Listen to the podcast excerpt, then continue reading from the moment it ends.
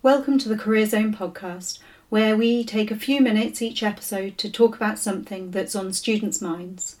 I'm your host, Ray, and I know that job hunting is on a lot of people's minds at the moment, and it's certainly affecting a lot of people's well-being.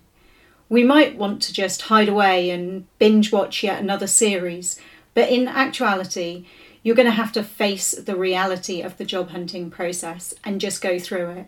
So, in this podcast, I'm going to share five tips of things that I do for my well-being, and in fact, they're things I do in my day-to-day life anyway. But I know that they're also things that students have found helpful when doing the job hunting process. First up, connect with your motivation. Take a moment to ask yourself, what do you want? And how are you actually going to feel when you get there? Then think about how you can reconnect with that sense of motivation. You might want to remember the last time you felt like the right thing was happening.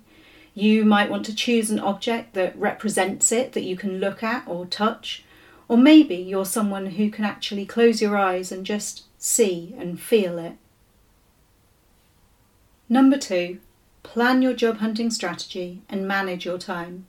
You need to be realistic about what you're asking of yourself you do need to apply for lots of jobs, and you also can't apply for jobs all the time. There are some really great websites and apps to help you keep track of which jobs you're applying for, and our time and stress management skills workshop will help you with this too. Also, make sure you plan in some non screen time. You won't be writing an amazing application straight after several hours of Zoom lectures, so don't try. If you're struggling with screen overload, like many of us are, you might find that our active listening in digital environments workshop could help you. Third up, plan your rewards. We are usually pretty good at remembering to reward ourselves for our successes. We tend to be less good at rewarding ourselves for the learning that we're doing through each step in the process at rewarding ourselves for the failures that are actually an important part of getting us where we want to be. Think about what rewards work for you and whether they could be non screen based. Is it going for a run or having a hot bath? Is it eating your favourite cake or reading a chapter of your favourite book? Give yourself one of the little rewards after completing an application. Give yourself a bigger reward every time you receive a rejection and an even bigger reward every time you have an interview. These rewards will help you keep going and bounce back. If you want more ideas, why not try coming along to our personal resilience skill session?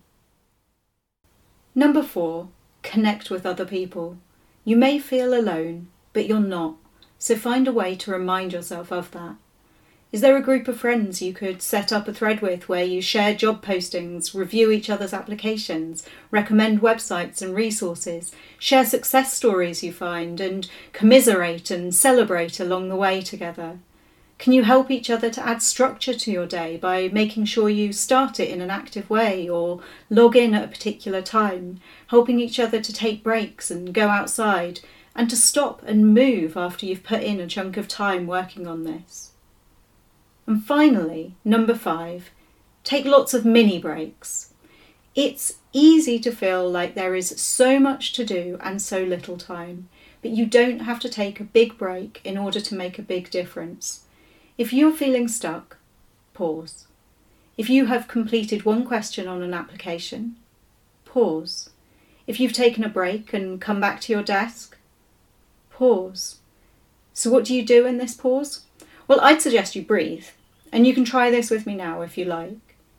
So, breathing in through your nose for a count of four, and out through your mouth for a count of six.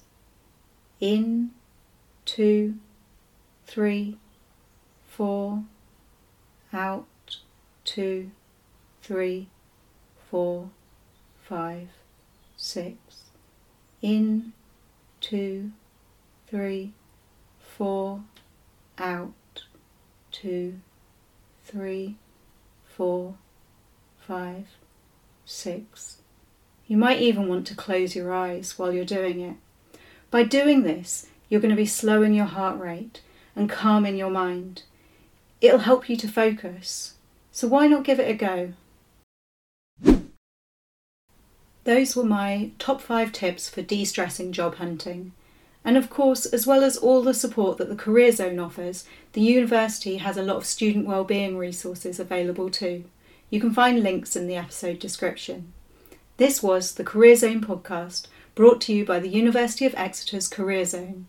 Do subscribe, like, follow the series. There's lots more episodes on iTunes, Spotify, and Podbean.